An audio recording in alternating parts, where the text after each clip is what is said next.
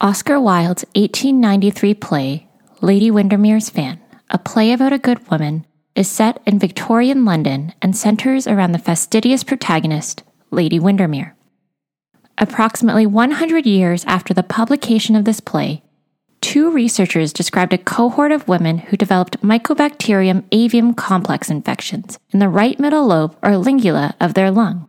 They termed this presentation as Lady Windermere syndrome for its propensity to occur in older women without underlying lung disease who voluntarily suppress their normal cough, inhibiting sufficient mucus clearance and ultimately predisposing them to infections with mycobacterium.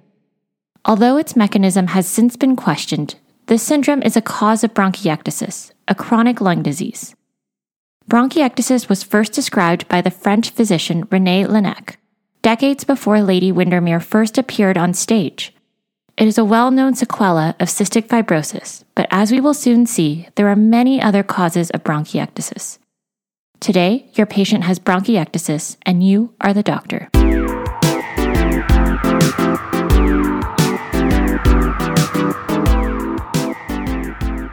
Welcome to the Internet Work, a podcast written by internal medicine residents meant to serve you better on the wards and on call.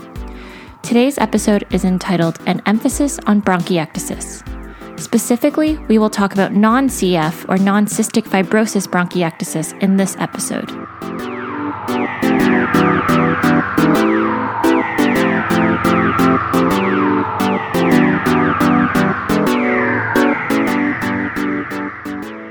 All right, time for a minute physiology. Our lungs are composed of branching airways, which start with the cartilaginous trachea and progress to the much narrower and numerous bronchioles. These airways must transport inhaled air to the alveoli while preventing potentially hostile invaders from doing the same. While large particles and inhaled air are filtered out by the nose, the clearance of smaller particles and debris depends on the function of the mucociliary escalator. An integral part of the innate immune system, the mucociliary escalator contains of mucus, which is produced by goblet cells and mucus glands in the bronchial walls, as well as hair-like projections called cilia, which utilize their collective rhythmic movement to propel mucus and trapped particles up towards the epiglottis, where it can be either swallowed or coughed out. If these invaders do happen to make it to the alveoli, a second line of defense in the form of macrophages will engulf the invaders and lead to their clearance. We can see now that, like well guarded castles, our lungs have numerous protective mechanisms in place to defend us against potential invaders. Bronchiectasis is a chronic disease characterized by permanent abnormal dilation of airways and is an example of what can happen if these defense systems falter. The pathogenesis of this disease is best described by the vicious cycle hypothesis, which was first described by J.P. Cole in 1986. The trigger for this cycle depends on the cause of bronchiectasis, but often involves a predisposed individual mounting a predominantly neutrophilic response to an initial infection or injury in the lungs at either the site of ineffective mucus clearance due to abnormal airways or other. The inflammatory response reduces the efficacy of the mucociliary escalator. It compromises ciliary function and results in mucus gland hypertrophy and hyperplasia, leading to not only mucus hypersecretion, but also the release of mucus into bronchioles, which are normally mucus free. These changes make it harder for mucus and microorganisms to be cleared, this creates an environment where microorganisms can thrive and inflammation is ongoing, thus perpetuating this vicious cycle. Over time, this chronic inflammatory response results in the structural changes seen in bronchiectatic airways. For example, the proteases and elastases released by neutrophils destroy bronchial wall elastin and lead to the dilation of airways.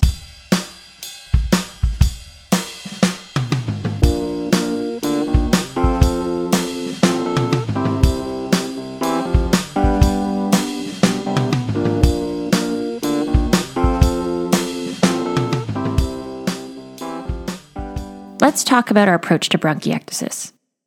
The etiology of non cystic fibrosis bronchiectasis can be divided into broad categories infection, congenital abnormalities, immune dysfunction, and obstruction. First, infection. One of the most common causes of bronchiectasis worldwide is childhood pulmonary infection. This can be secondary to bacteria such as Pseudomonas aeruginosa and Haemophilus influenza, viruses such as adenovirus and influenza, and atypical mycobacteria. Chronic pulmonary infections with both tuberculous and non tuberculous mycobacteria, as well as inflammatory responses to chronic airway aspergillus, are also notable causes of bronchiectasis. Second, congenital abnormalities.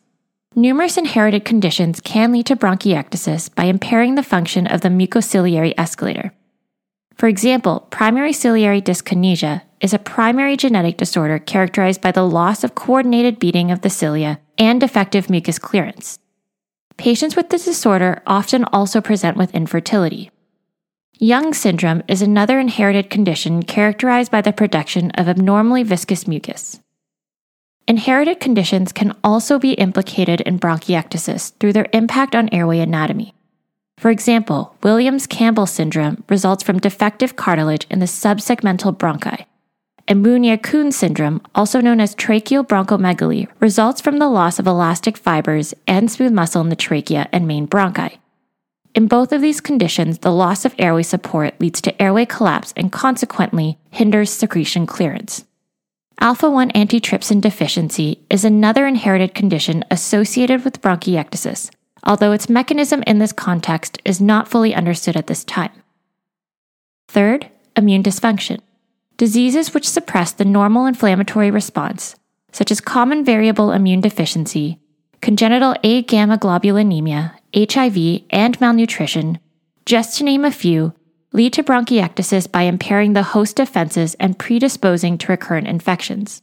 Alternatively, autoimmune diseases such as rheumatoid arthritis, systemic lupus erythematosus, and inflammatory bowel disease, in which there is an upregulation of systemic inflammatory response, have also been implicated in the development of bronchiectasis. Lastly, obstruction. Mechanical obstruction of the airways provides an anatomical barrier to mucus clearance and can lead to a more localized bronchiectasis. Examples include endoluminal and extraluminal airway tumors, foreign body inhalation, and impacted mucus. There are many other causes of bronchiectasis, such as aspiration, to consider. If all of these have been excluded, as occurs in approximately one third to half of cases, the cause is likely idiopathic.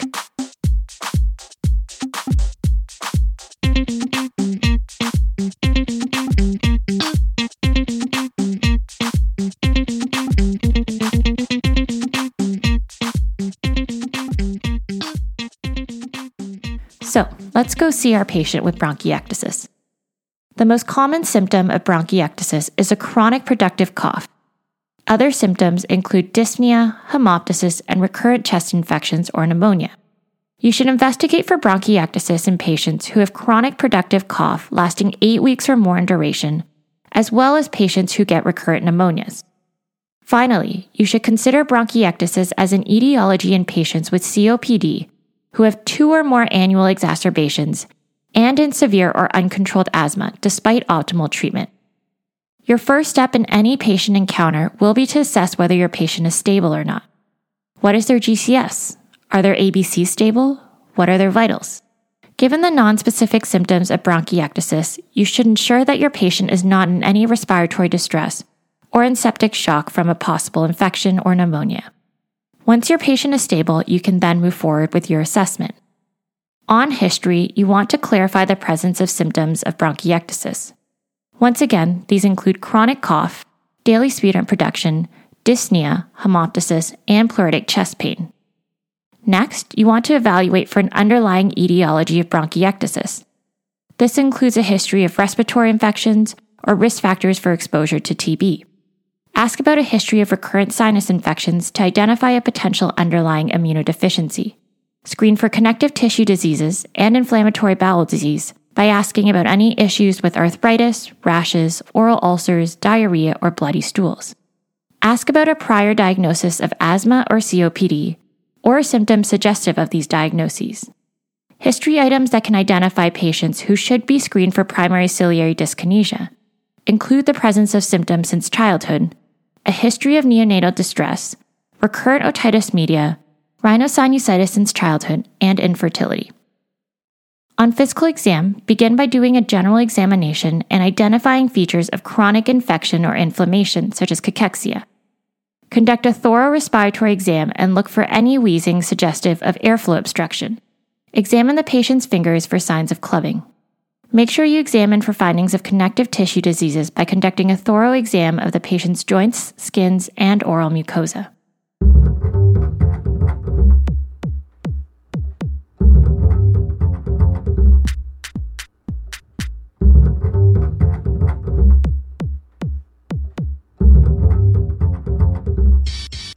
On to our workup. This episode is on non cystic fibrosis bronchiectasis.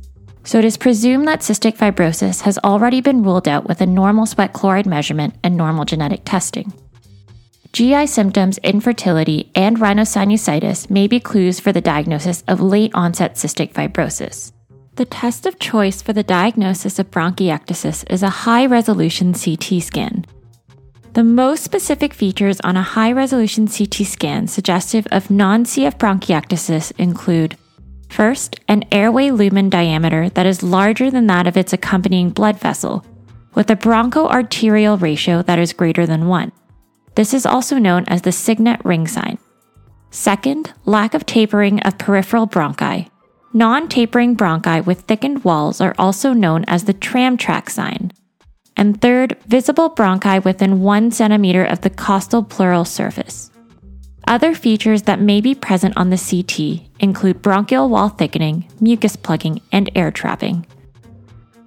Basic blood work for all patients with bronchiectasis should include a CBC, CRP, serum immunoglobulins including IgE, alpha 1 antitrypsin level, rheumatoid factor, ANA, and anti CCP.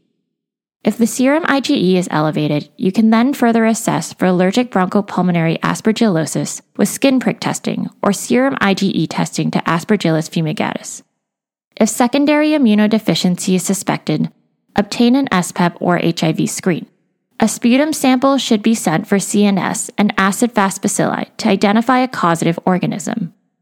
You should also obtain pulmonary function testing to assess for airflow obstruction, gas trapping, and hyperinflation. Spirometry is also used to monitor disease progression. Bronchoscopy is rarely required. However, it is indicated for the evaluation of patients with focal disease to assess for an obstructing tumor or foreign body. Bronchoscopy can also be done if a diagnosis of non tuberculous mycobacteria is highly suspected, but the sputum culture is negative.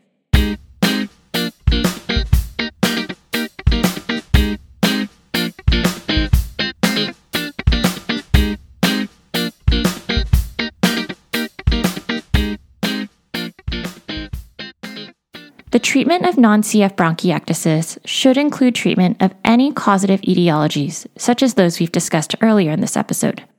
We have also now seen that increased inspissated mucus production and decreased mucus clearance play a key role in the pathogenesis of non CF bronchiectasis. It comes as no surprise, therefore, that airway clearance strategies are an integral part of the management of this disease.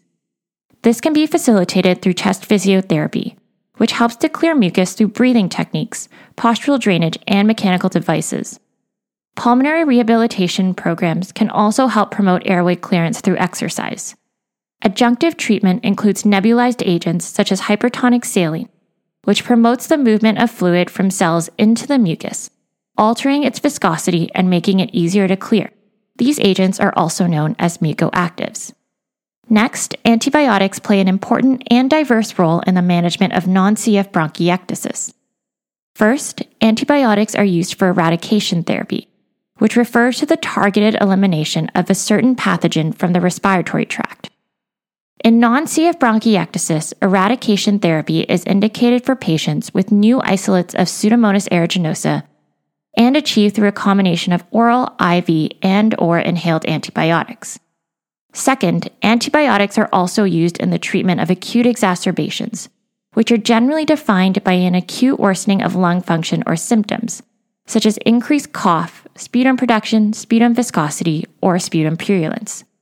A total of 14 days of antibiotics is generally required in these cases. A sputum sample should be sent off for culture before the initiation of antibiotics. Once this has been done, empiric antibiotics should be started while awaiting these results and can be tailored to the patient's prior sputum cultures and susceptibilities if present. Third, patients who have three or more exacerbations per year require long term antibiotic treatment to reduce their underlying microbial burden. This is usually with oral macrolides or with inhaled antibiotics if the patient is chronically infected with Pseudomonas aeruginosa. Given the heightened risk of resistant non tuberculous mycobacteria with macrolide treatment, a sputum stain and culture must be done to assess for non tuberculous mycobacteria colonization before macrolides are used. In addition to airway clearance techniques and antibiotics, surgery may also be indicated for those who have ongoing advanced disease despite maximal medical management. Surgical resections, such as a lobectomy, may be indicated in patients with localized disease, and lung transplantation may be an option in some patients with diffuse disease. In 2019, the British Thoracic Society published updated guidelines on bronchiectasis, where more information on this topic is available. All right, time for a medicine minute. The Embrace trial was a multi center randomized, double blinded, placebo controlled trial that evaluated the efficacy of azithromycin on health related outcomes in patients with non cystic fibrosis bronchiectasis.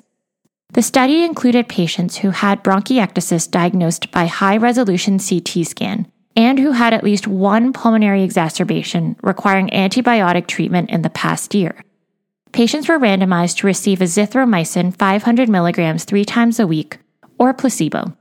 The study was able to demonstrate a significant decrease in the rate of exacerbations over six months in the azithromycin group. However, there was no significant difference in the change in FEV1 between the two groups or in health related quality of life.